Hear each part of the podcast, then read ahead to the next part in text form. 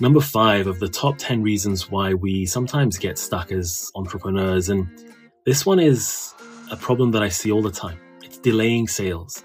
You know, if we're coaches or consultants, we might be afraid to put ourselves out there so that we don't come across as too salesy, or that we're afraid that if we get rejected, it's personal, they don't like us.